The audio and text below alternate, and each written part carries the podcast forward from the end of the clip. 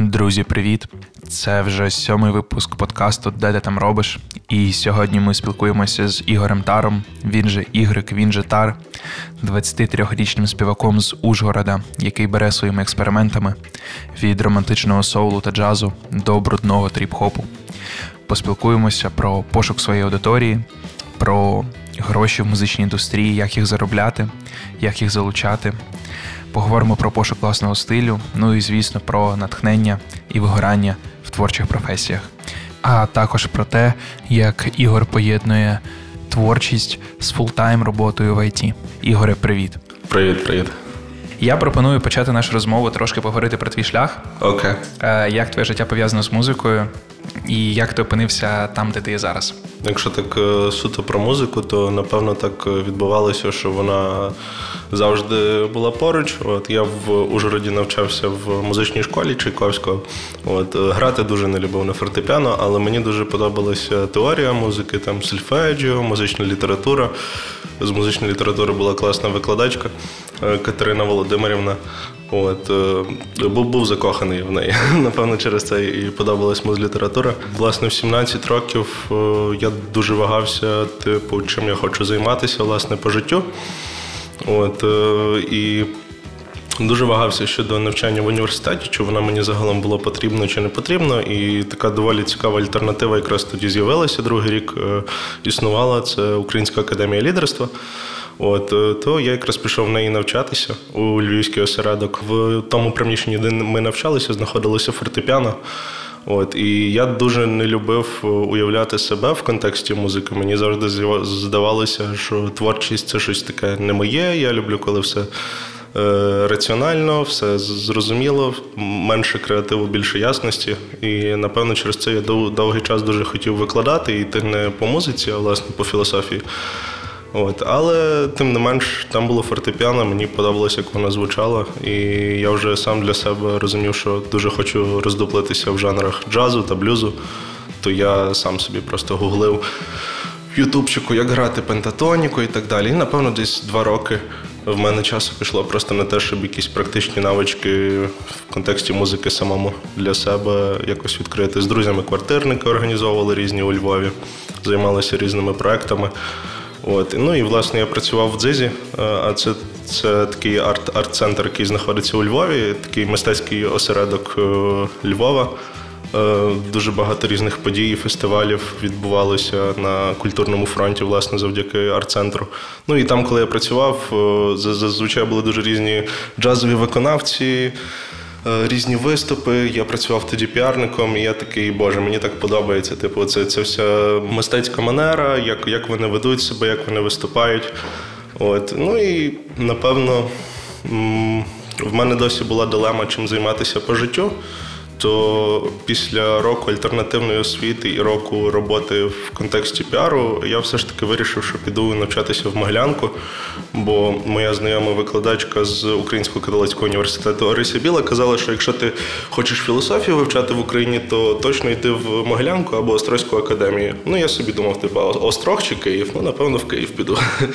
От. Ну і я, на жаль, не так довго провчився, десь три роки в університеті. На третьому році я взяв академ відпустку і все ж таки для себе вирішив, що е, мені подобається музика більше, подобається, почав подобатися треп, R&B. Я вже тоді е, почав сам собі біти писати аранжування. Ну і так якось так потроху-потроху. І от з минулого травня я вже активно більш займаюся е, собою саме як виконавцем.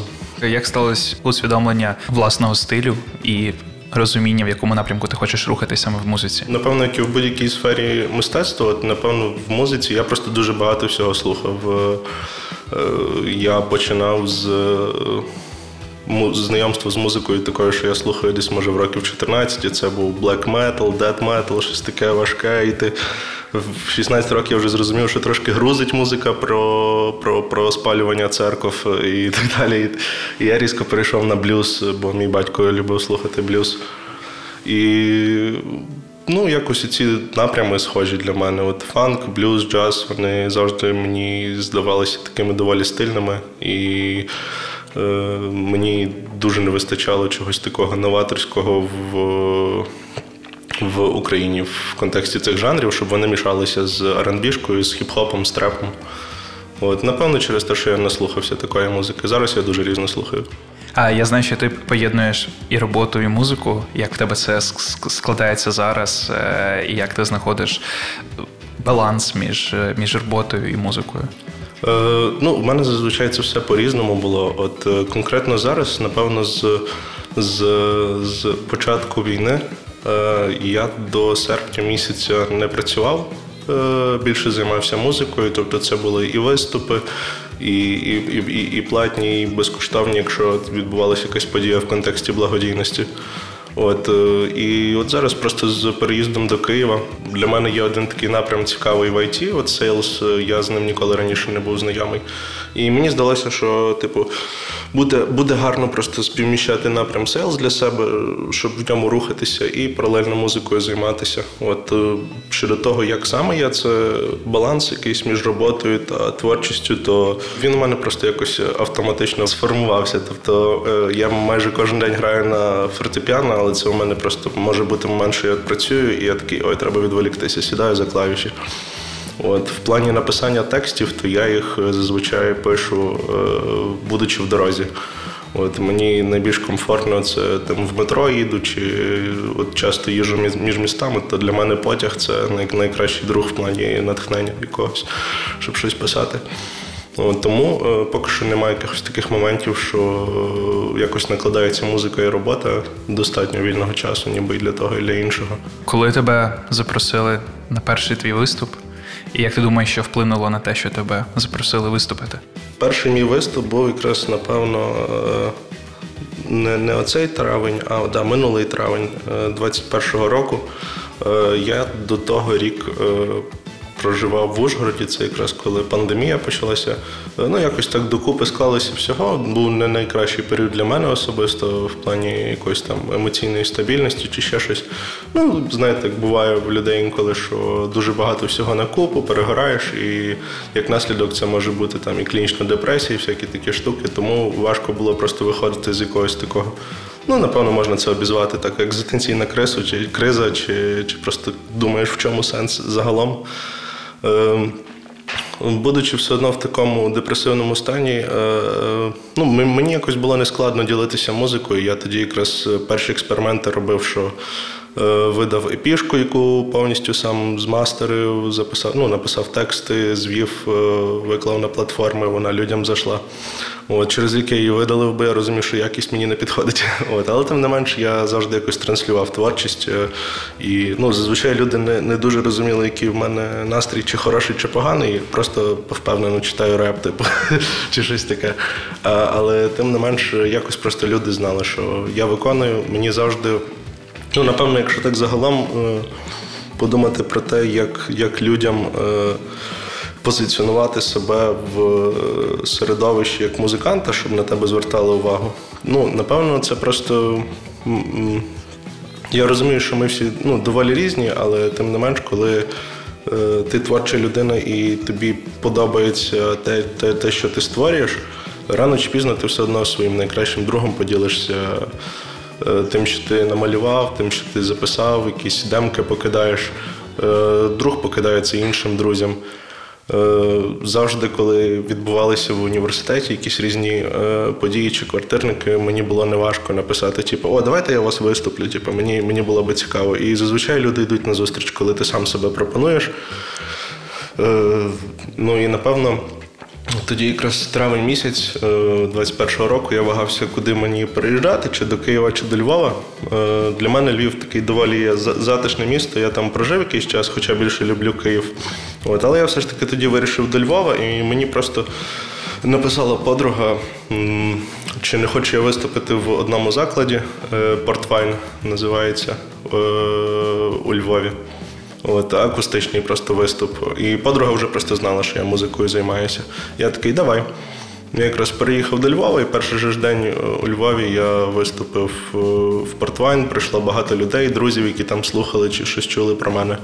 Ну і так потроху-потроху він частіше почав з'являтися на різних подіях. Ну тобто, я, наприклад, їхав до Львова конкретно з метою познайомитися з музичним середовищем, з виконавцями, е, попробувати десь виступати. Тобто, у мене не було такого, що я ой, хочу займатися творчістю, не знаю, що робити. Я знав, що я їду, мені треба познайомитися з західним середовищем музичним і далі рухатися в Київ. От, Тому мені було неважко там написати друзям, що ну, які там є організаторами подій, що мені було би цікаво там на розігріві побути чи ще щось. Зазвичай всі йшли на зустріч. От, І там уже на ходу, по ходу справ, вже на самій події, ти своїм скілом показуєш, що ну, щось можеш. А коли стався перший виступ, за який ти отримав гроші? Напевно, це якраз було в перші місяці червня 21-го року. От після портвайна мені здається, навіть в портвайні заплатили. Там ну небагато, здається, гривень. 500-600, і я типу думаю, а ну як початківець, то нормас, хай буде. Зазвичай я коли виступав в закладах як музикант, ну я там брав певну суму грошей. Типу, я виступав суто з каверами і не своїми піснями. Там якісь джазові джазові кавери були. І там для закладів у мене була своя розцінка. Я там годинку-дві граю людям, типу, створювати атмосферу. Але я так недовго виступав, можливо, десь до півроку. Ну, не не було якоїсь такої причини, що о, я не хочу грати в закладах і так далі. Просто розумів, що я хочу позиціонувати себе як артист, радше е, зі своїм авторським матеріалом. А кавери це таке під настрій. Можливо, якщо якийсь класний ресторан, і мені захочеться просто побути в цій атмосфері виконавця в ресторанчику, то да, тоді можна. А після того, як перший раз отримав е, гроші за виступ, ти після того завжди домовлявся про оплату за виступ? Чи не Ні, завжди не, так ставалося? Не завжди, не завжди. Дуже залежало. От і якщо говорити до війни, е, конкретно е, повномасштабної, то було таке, що. Мені могли просто запропонувати там класний виступ, ну просто виступ, який мені цікавий там в Києві на якійсь хіп-хоп-тусі. І я бачу, що там багато виконавців е, теж новенькі, виступають безкоштовно. Я тоді теж виступаю безкоштовно. Ну, Якщо конкретно хочуть, щоб я виступив, то ну я пропоную зазвичай гонорар.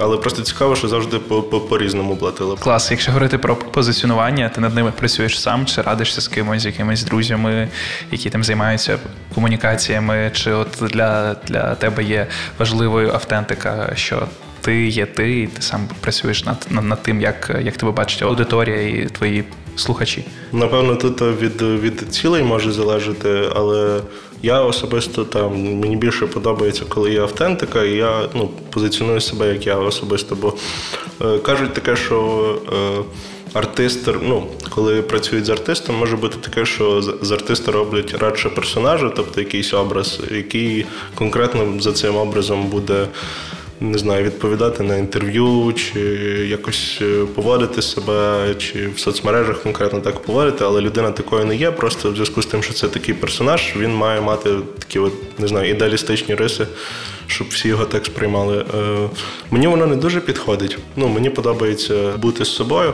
От Я просто розумію, що я власне самою музикою можу створювати різні там художні образи, бо інколи я в піснях, наприклад, пишу про, щось грубе, але це не завжди я, я особисто. Це просто якісь мої там переживання чи ще щось. Е, Конкретно зараз. Е, я не так багато займаюся позиціонуванням себе в соцмережах. Е, я це буду виправляти. Планую працювати з чи піар-агенцію, чи просто окрему піарницю, яка є е, спеціалістом в саме в комунікаціях, наприклад, з медіа чи з пресою соцмережами. Мені подобається самому займатися. Тобто, і я от зараз якраз теж хочу більш активніше ними займатися. А чи маєш якісь tips and tricks для початківців про, про те, де варто заливати свої виступи, свої треки, е, щоб люди бачили? Чи можливо є якісь спеціалізовані платформи, де, де це можна робити? Ну, зараз та в будь-якому випадку, напевно, перше, що на думку спадає, це TikTok, е, чим власне я не так займаюся активно, але думаю, що теж варто займатися, бо дуже багато аудиторії органічної можна з TikTok отримати. Я думаю, що просто що якщо людина створює щось. Не знаю, максимально з з любов'ю, з дріб'язковістю. Ну, я, наприклад, дуже задрочуюся на над бітами, які в мене на треках, над текстом. Е, ну і мені має пісня сама подобатись. Тобто, якщо я сам впевнений, що вона хороша, то я як не крути, все одно відчуваю, що вона і людям заходить. Також хороша для мене штука ділитися е, демками і матеріалом з друзями, знайомими. Є список друзів, яким я обов'язково надсилаю, і час від часу можу дуже рандомним людям надіслати, бо просто цікаво почути враження. І ти розумієш, що, наприклад, о, це мій такий по життю трошки такий. Е, агресивний, обіжений, цікаво, як він відреагує на на цей трек. Він послухав, я такий, о, цікаво, я тебе розумію, що таким людям типу, от воно може заходити. Для мене, напевно, здається, що основне це якість, тобто, коли якість і в звучанні, і в тексті, і в візуальному е, плані. Тобто я ніколи не не хочу видавати щось, що ну, на, на півшишки готове, чи щось таке.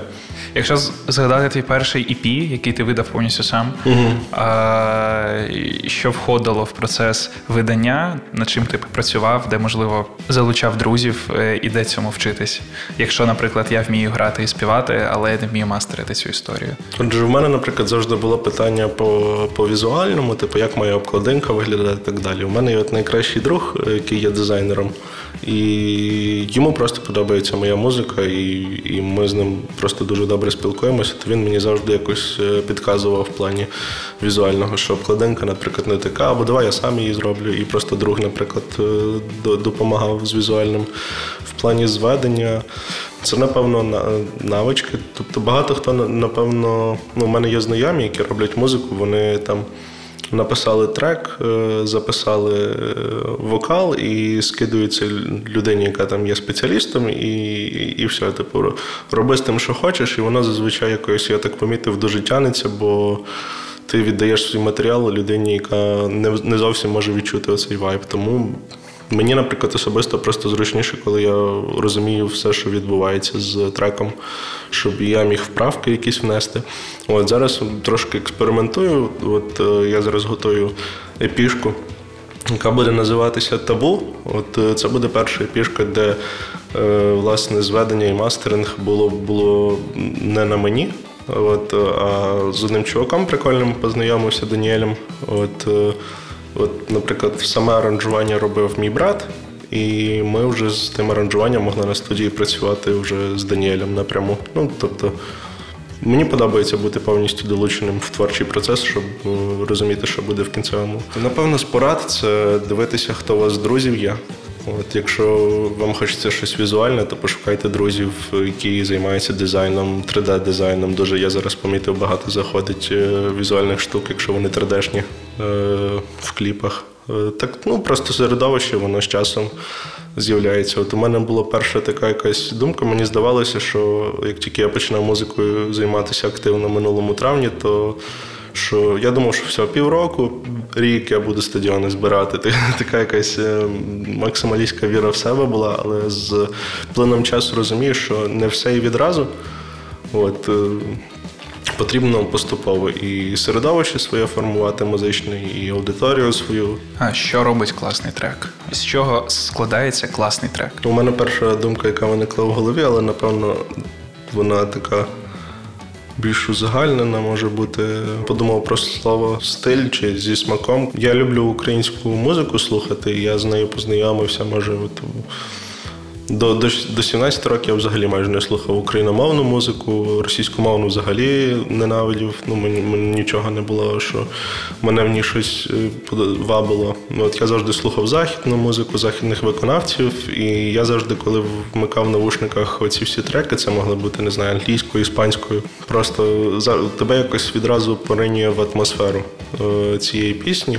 От, А коли я чую україномовну музику, от зараз вона вже в мене зникає останні два роки. Оце відчуття, але ну, ніколи не було, от, що ти. От У мене таке відчуття було, напевно, під час прослуховувань Дахи Браха, от е, якесь таке натхнення від музики. А так дуже мало виконавців, якось мене чи зачіпали, чи брали харизмою. Тобто я завжди відчував в, в музиці виконавців таку, ніби ніби вони хочуть зробити щось схоже на щось. Або, наприклад, якщо от Даха Браха з'явилася, е, дуже мене надихнув, от, власне, той ритм і та манера оцього етно-українського, якого вони подавали. І вже коли потім наступні виконавці так само щось пробували робити схоже. Ну, так Дотерс це ще теж підходить, бо вони з одного середовища, то все одно таке от відчували, що просто от так де здається. Гоня такий виконавець казав, е, що от пхають сопілку то всюди, типу, де тільки можна, і ти вже якось не відчуваєш в цьому якогось стилю. Не знаю, мені здається, що ідеальний трек це коли дуже просто мільйон помилок е, до до нього мало би з'явитися. Тобто Мені здається, що людина, яка робить такі хітові треки, які на весь світ, вони має, вона має дуже всяких моментів багато по життю пережити, щоб вони потім могли в цих е, піснях проявлятися. Одне питання робити, наприклад, суто масову музику, там, коли ти розумієш, що там да, має бути хук, е, що запам'ятовується, має бути якась тема, яка знайома для всіх, плюс-мінус актуальні, не знаю, панчі, жарти чи щось таке.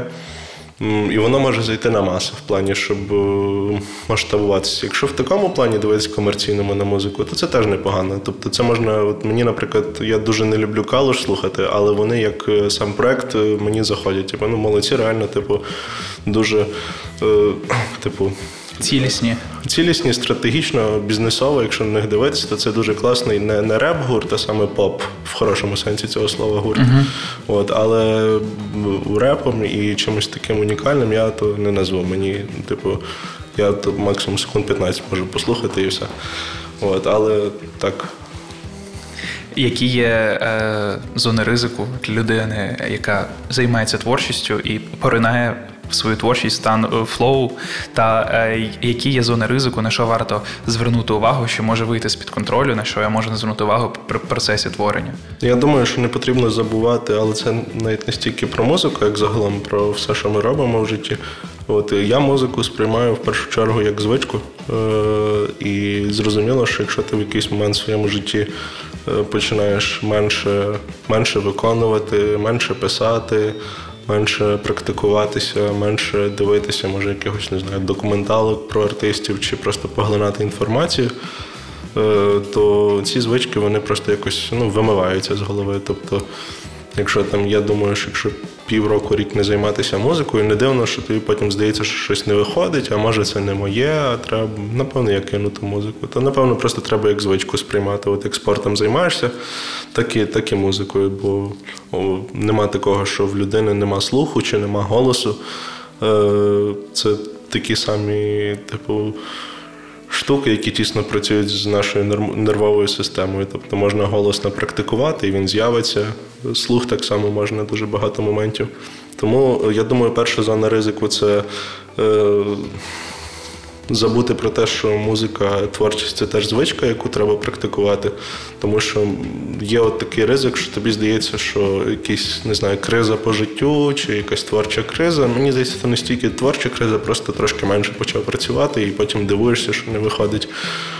Е, тому перший ну, цей момент ризику, напевно, другий це розуміння, от напевно, в мене він був такий момент, е, що не все і відразу. От коли тобі здається, що мав 5 5 перших виступів за місяць, і такий, і все, значить, за півроку буде їх 20. Е, ні, то, то, то треба завжди бути в контексті, розуміти, що відбувається довкола.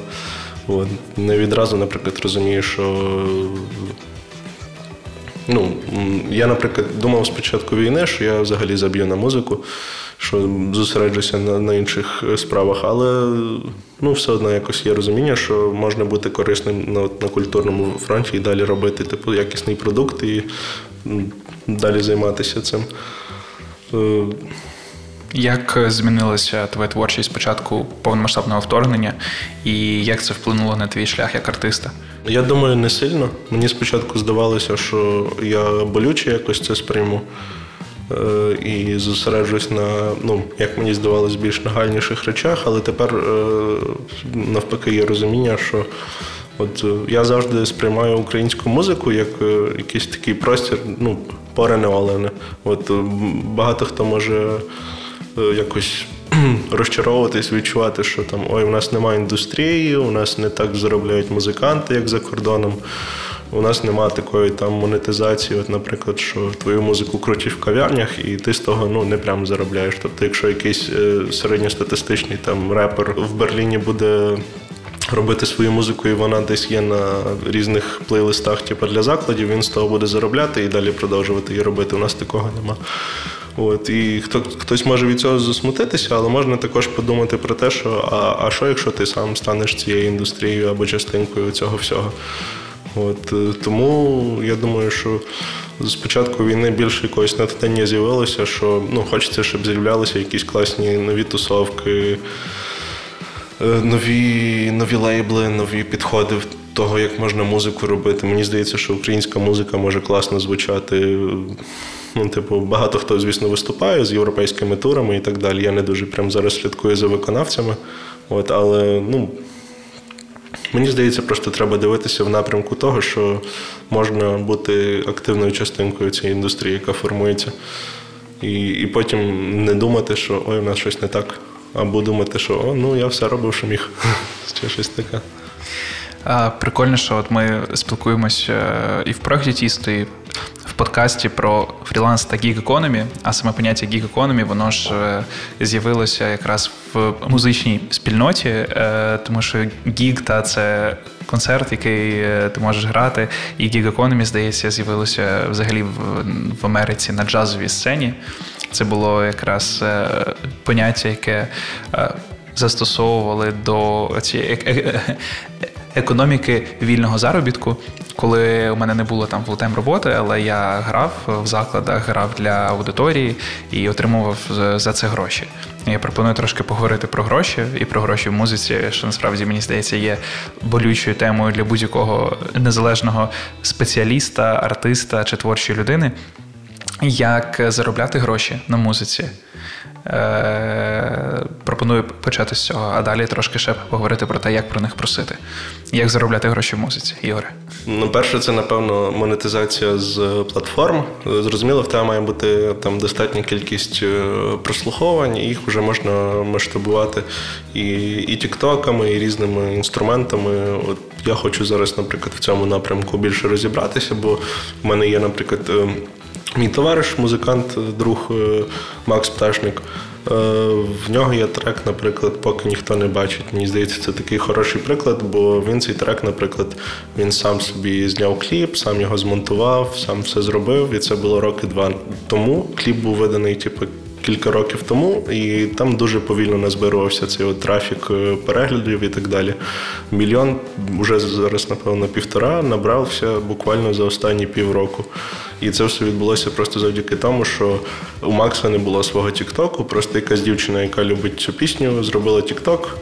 Навіть поза Максом, типу, запостила його, він стрімко почав піднімати платформи. Тобто якийсь відос просто в е, китайській соцмережі так спрацював. Тому я думаю, в цьому сенсі є дуже ну, потреба така е, незалежним музикантам розібратися, тому що хтось може не любити TikTok, а можна до нього також ставитися як просто такий інструмент доволі хороший.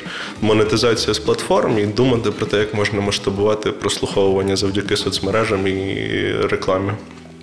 Друге, напевно, це концертна діяльність. Я, наприклад, завжди по-різному виступаю. Буває таке, що я з концерту можу заробити, а можу не заробити, але кайфанути так, що Боже, слава Богу, цей концерт відбувся. Він реально був класний. Тому е, просто напевно треба знати собі ціну як музиканту і дивитися, де ти виступаєш. Наприклад. А як її визначити цю ціну? Е, я її визначив завдяки сольнику першому. От я, наприклад. У мене 24 вересня відбувся перший сольник е, в ДК назва. Це така е, платформа для організації різних там подій, е, різні лекції. Ну, Виходить, хороша локація, щоб зробити якийсь такий виступ там на 120 людей. Я дав людям знати про те, що буде відбуватися сольник. Дуже багато про нього я не говорив. Я просто розумів, що ну, мені важливо, щоб були мої друзі. І я розумів, що люди, в принципі, підтягнуться, тому не так багато я робив сторіс. Ну і насправді і е, е, власники цієї локації вони сказали, що типу, все нормально, люди прийдуть. От Якось так заспокоїли, я сказав супер. Е, але загалом то я виступив півтори години і та сума, яку я заробив, я вирішив, що ну, це буде, напевно, моя ціна за годину. От, І якщо там я виступаю півгодини, то я просто половину з цієї суми. Ну, поки що я так для себе вирішив. Це від продажу квитків, правильно Так. ти визначив? Угу. Від Та, певних та, е, Якщо, наприклад, подія якась благодійна або в контексті зборів відбувається, то мені взагалі не важко виступити безкоштовно. Навпаки, мені важливіше, щоб більше людей були. І, е, ну, і це класно. Це просто цікаве розуміння було, бо спочатку війни я не, не знав, чи варто взагалі десь виступати і так далі. Але от коли перший благодійний збір відбувався, здається, подія у Львові, мене покликали. От, е, я просто зрозумів, що дійсно, поки е, ну, люди мають можливість збиратися і проводити приємний час, і якщо це все приємно комбінувати з корисним і збирати кошти на потреби ЗСУ. е, То, то чудово, що люди таким чином можуть відпочивати. Я думаю, багато артистів, в принципі, якось так і працюють, що виступи і прослуховування. Можна також дивитися е, на засоби заробітку з музики, наприклад, в тому, щоб робити своє аранжування і біти. От, наприклад, е, я, у мене є молодший брат е, Віктор. Е, Йому е, 17 років, він вже другий рік активно просто сам робить біти. Так само в нього взагалі нема музичної освіти, але я не знаю. Це напевно через те, що молодший брат звучить, що я його хвалю. Але якщо подивитися на бітмейкерів українських, я його вважаю найкращим. не знаю чого. Мені дуже подобається, як він це робить. І от за останні два роки він з Ютубів, з, різних каналів бітмейкерів назбирався інфи, типу, як можна робити класно біти. І от зараз якраз створив собі канал на Ютубі, де він публікує біти. Так само залив їх на BitStars, це такий ресурс, де можна продавати ці біти. І завдяки регулярності того, як він публікує біти, там, здається, кожні два дні у нього збільшились перегляди на Ютубі, і ніби тобі спочатку здається, що в тебе небагато підписників, там 70 або 80, але вже, наприклад, 300-400 доларів можна спокійно місяць, будучи 17-літнім бітмейкером, заробляти. Просто треба регулярно робити біти. От, тому я думаю, що можна заробляти, якщо ви робите аранжування цим. Є дуже багато різних ресурсів. Наприклад, е, я забув, про який ти згадував е, в плані музики сьогодні. Ну, є, наприклад, Fiverr, це такий як Upwork, е, тільки там так само можна себе пропонувати як е, музичного якогось там діяча чи продюсера. Клас. А якщо говорити про виступи трошки більше, хто має робити промо твого виступу, ти чи організатори? Наприклад, конкретно сольником промо робили і організатори, і я. Ну, вони просто дали умови, що от ми про тебе згадаємо в такому-то форматі. От, ну і ти можеш агітувати. Мені здається, що краще, коли це обоє. Тому що це і організатори свою аудиторію залучають, артист свою залучає. А на кому цей оунершіп за те, щоб прийшли люди на виступ? Теж це розділена історія, чи, чи, чи, чи все-таки має, має хтось, хто бути фінально відповідальним за, за те, що люди прийдуть на виступ? Мені здається, що роз... ну, я, я спочатку перша думка виникла, що відповідальність на виконавців. Е, Ну, тобто, бо я йду виступати і приводжу свою аудиторію десь. А з іншого боку, ну, не, не, не, не, всі музиканти можуть називати себе, ну так, ну, впевнено себе почувати, і вони можуть, наприклад, переживати, якщо там якась е, платформа запрошує їх десь в себе виступити, то. Е, Ну, напевно, воно все проговорюється. Тобто, якщо якась площадка організовує виступ якомусь артисту, то вона має розуміти, хто він є, і вони мають бути знайомими, щоб в кінцевому результаті обоє були задоволені. От. Ну, я спочатку подумав, що відповідальність на артистові, але залежить. Якщо артист початківець, він може не знати, скільки людей буде, що. А де знаходити гроші на творчість, якщо, якщо вже ми говоримо про гроші, про Мгм. творчість?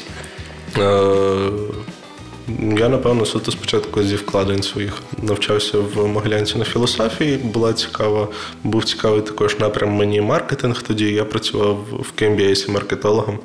От, е, рухався в цьому напрямку, але не знав, чи хочу точно музикою займатися. І тому й подумав, що а що якщо купити собі апаратуру, там міді клавіатуру, аудіокарту, монітори. І ну, сам собі взяв апаратуру, щоб власне почати і зрозуміти, чи мені це потрібно. Тому почав я з того, що сам просто в себе вкладав як музиканта, щоб скіли якісь прокачувати. От. Згодом, згодом, ну, напевно, є просто різні приклади виконавців. Е, наприклад, якщо говорити про Макса Пташника, от, то він приклад виконавця, який є такою більш е, самостійною бойовою одиницею. Тобто він сам є, був якийсь час і менеджером собі, і кліпмейкером, і місів. Тобто зараз він вже працює структурно, і в нього теж там є якась команда, але тим не менш він повністю сам роздуплявся і так далі. От Я зараз е, працюю в форматі такому, що ну, я пишу далі музику, як і писав. У мене купа матеріалу невиданого, бо бо я, мій перфекціонізм поки що не дозволяє його випускати в плані музики. От, Але зараз я співпрацюю е, з е, дівчиною, вона є інвесторка з Німеччини. От і яка їй ну їй вона зацікавлена в тому, аби займатися різними мистецькими проектами, е, зокрема і музикою. Е, вона на мене натрапила, і ми вже нас з нею познайомив е, мій перший менеджер, з яким ми працювали, і звів нас. То ну, такі моменти також відбуваються. Тобто, якщо ти займаєшся музикою і власне транслюєш це людям, тобто. У мене, до речі, була така цікава штука. Я в травні минулого року, коли переїжджав до Львова, я зі своїм найкращим другом, який є з Ужгорода, який є трейдером, е, Толік. Ми не знали, ми ми для себе щось таке вагалися, типу, як як з людьми спілкуватися, бо ми в них з ним вдвох переїжджали і вагалися, як як себе представляти. Бо я зазвичай, коли з людьми спілкувався, я представлявся там, от Ігор, там щось в Могилянці, щось щось це робив, займався якимись mm-hmm. проектами. А я спробував з другом десь перші місяці у Львові. Ми коли з новими людьми знайомилися, я вітався так. Типу, мене звати Ігор, я репер. І і ти сходу людям кажеш, ти репер. І вони такі, боже, що що wow. або, або або щось з ним не так, або або навпаки цікаво і так далі. Тобто ти позиціонуєш себе як музикант, і тебе власне від цього ну, відштовхується. І може інвестор бути, може і менеджер з'явитися. Я не думаю, що це є найосновніше, але коли є якась структурна робота і в команді, мені здається, можна кращих результатів досягнути. Як просити про гроші, якщо є такий досвід в тебе, та що ти там бачив, що щось працює, а щось не працює. Якщо тебе запрошують або виступити, або ну напевно, що виступити. Я я думаю, що це такий найбільш е, поширений кейс. Якщо організатор не згадує, що у нас передбачена оплата за це, але ти розумієш, що ти будеш брати за це гроші, тому що це твоя творчість, твоя робота. Ну насправді я я вважаю, що можна е, поводити себе більш впевненіше, ніж я в цих випадках, тому що в мене, наприклад, буває таке, що мене запрошують виступити.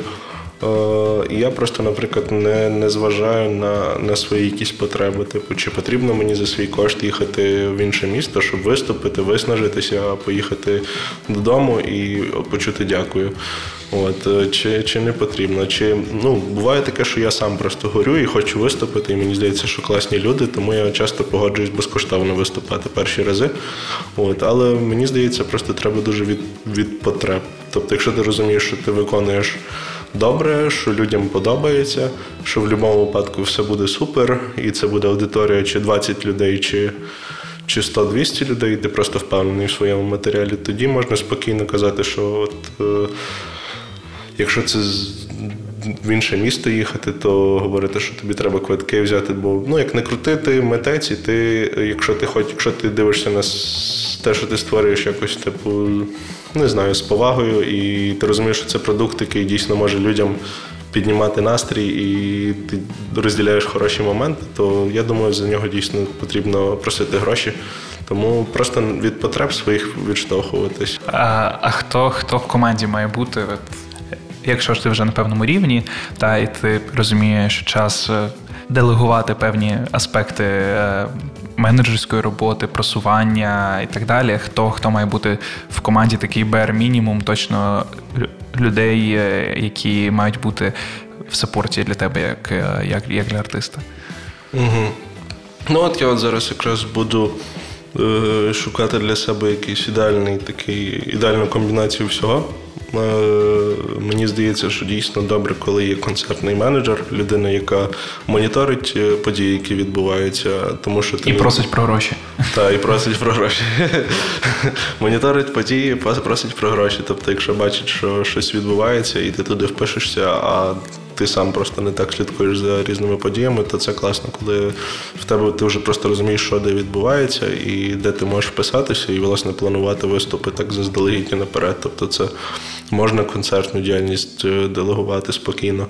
Я думаю, е, також е, піар-частина може бути важливою. Тому що є є різні медіа, і я от помітив за останній рік, Ну, я, наприклад, вважаю, що себе багато де зеленим, але тим не менш, за останній рік я звернув увагу, що дійсно є от медіа, які випускають матеріали в тому випадку, де ну тільки коли, якщо там є якісь знайомі. Ну це не в поганому сенсі, просто так є. Що не не завжди люди люди можуть чекнути, що їм там щось прийшло на пошту від якогось ноунейма, що в нього там вийшов сингл. От е, Тому піар-частину можна делегувати людині, яка має зв'язки вже з конкретними медіями, щоб е, власне на якийсь контакт. Мені здається, що творчу частину не дуже добре делегувати, але це дуже залежить, напевно, від проекту, від е, від артиста і від того, що там є. От Мені, наприклад, важливо розуміти повністю, що відбувається в, в треках, в альбомі, в аранжуваннях, в звучанні. Е, я я себе спокійно не почуваю, що я там комусь кину, скажу, зроби і все. Тому творчу частину можна делегувати, можна не делегувати. От. Але концертно однозначно, тому що я це я по собі кажу, що я ніколи можу скромнічити з ціною, але я знаю ще більше музикантів, які взагалі типу не не, не хочуть навіть згадувати за ті гроші. Я думаю, що хтось десь сам запропонує, але зазвичай працює так, що треба самому казати. Мені здається, що е, кліпи це збиткова історія. Prove me wrong.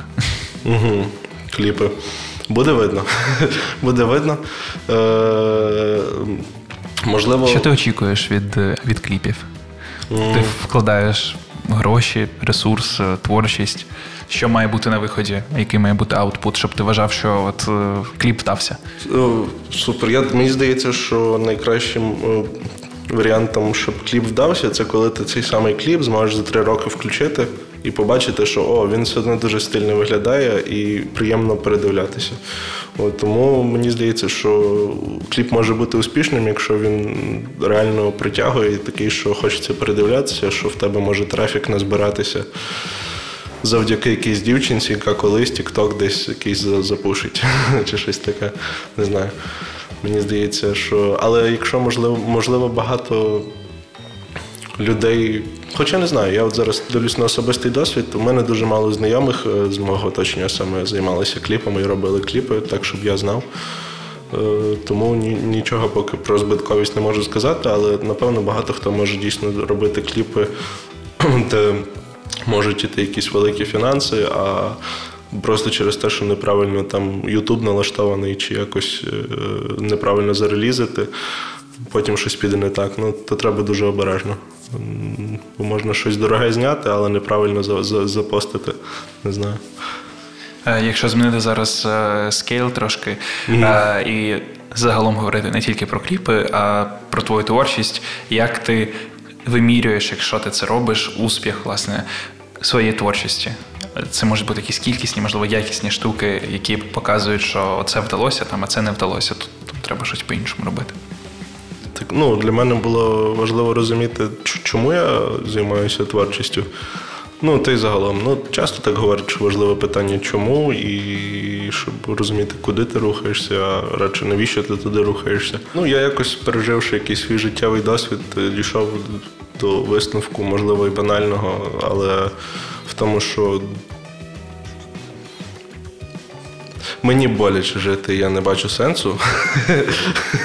Але тим не менш, е, є дуже багато речей, які просто дають тобі можливість е, проживати так, що. А до дупи це питання з сенсом. От Для мене важливо надихати людей і бути, ну, бути натхненником і надихатися від інших людей. Можливо, воно звучить так дуже якось по-простому, але коли до мене підходять люди після виступу і кажуть, що чувак, я надихнувся, я побачив щось нове, я хочу теж займатися музикою, або мені здається, я відчуваю сенс в житті. Я такий, типу, та я сам його не знаю, але але музикою воно комусь воно щось передалося. Тому для мене якісний показник це коли я от реально ну не просто вдячність відчуваю, а таке, що людина після виступу вже другом хоче бути. Не знаю. От просто коли людина відкривається і і все, і ви можете. Сходу знаходити спільний вайб. Ну, тобто аудиторія для мене є основним, напевно, таким сенсом. Та я пропонував би на останок насправді поговорити трохи про mental health е, в розрізі творчості. Mm-hmm. Мені здається, що це така дуже цікава і е, багатогранна тема. Е, яка не є завжди однозначною. Ти згадував там, коли твій перший виступ був, що в тебе був важкий етап, і якраз в той в той етап стався стався твій перший виступ. Мені здається, що процес створення він не такий, він не такий лінійний, напевно. Поділись е, тим, як ти це бачиш, як ти бачиш процес створення, і як е, твій емоційний стан е, впливає на твою продуктивність, якщо це поняття можна застосувати до творчості. О, я я думаю, продуктивність можна спокійно до творчості приміряти. Е, Раніше я писав тек- тексти. Е, і музику відштовхуючись власне від емоційного стану. Тобто, якщо я був в хорошому настрої, я міг написати щось в хорошому ключі, в поганому, в поганому, стомлений, то ну, в такому ж. Але якось е, з плином часу я помітив, що е, чим більше я почав писати текстів, тим більше, тим менше мені було необхідне натхнення.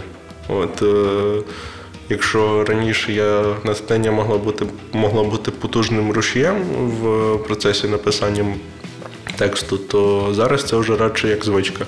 Тобто я помічаю, що мені, от я, наприклад, колись звик в дорозі писати, тобто в потягах, в, в машині. Ця звичка залишилась, і тепер я коли знаходжуся в потязі, у мене це вже автоматично це мій простір для написання. А чи ти плануєш, чи, чи є у тебе в планах повністю перейти на музичну творчість і не працювати де-інде? Не знаю, не знаю. Ну, я раніше думав, що суто музикою займатися, але зараз якось мені і загалом цікаво бути поза музикою теж. Тобто для мене цікавий напрям селс, е, просто розуміння якесь для себе. Таке як е, кар'єрна альтернатива музиці, воно для мене цікаво. Якщо робити вибір між музикою і продажами в ІТ, то я виберу музику. Але е, проблеми в комбінації я ну, не бачу жодної, типу, щоб не комбінувати два напрямки. Тобто спокійно, я думаю, можна і спортом займатися, і продажами, і музикою. І ну, от хотілося б, наприклад, в 30 років щось в голову стрільне і зовсім іншим почати чимось займатися. Тобто не, не хотілося б суто одне життя проживати. Які можеш дати поради е, тим, хто планує зростати і розвиватись в музичній сфері, можливо, про які ми ще сьогодні не згадали. Мені здається, реально багато слухати. Дуже знаєте, от як кажуть, е, там надивитися всього, наслухатися всього. Ну, Мені здається, треба просто бути в контексті музики, розуміти, які є жанри, які є е, альтернативи, знати трошки історію. У мене колись було таке цікаве, що я міг е, в школі, наприклад, коли навчався, я слухав якогось блюзмена, і якась звичка була на уроках, взяв, відкривав Вікіпедію, читав про нього. Типу, уроки не слухав, а про виконавця читав. Мені здається, просто е, бути в контексті і дуже багато наслухуватися різного, щоб е, в результаті виходило щось нове і унікальне унікальне, щоб от не було такого, що про твою музику скажуть, типу, а навіщо ти туди сопілку вставив? Ти що під даху браху косиш?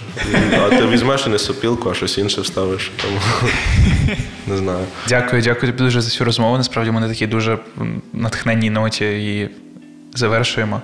Друзі, це була розмова з е, Ігорем Таром. Артистом, музикантом, співаком. Е, дякую.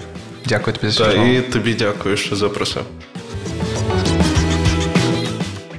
Подкаст створено про природреновація у партнерстві з Urban Space Radio та MakinSense International у рамках програми Мріємо та діємо, яка впроваджується за підтримки американського агентства США з міжнародного розвитку USAID.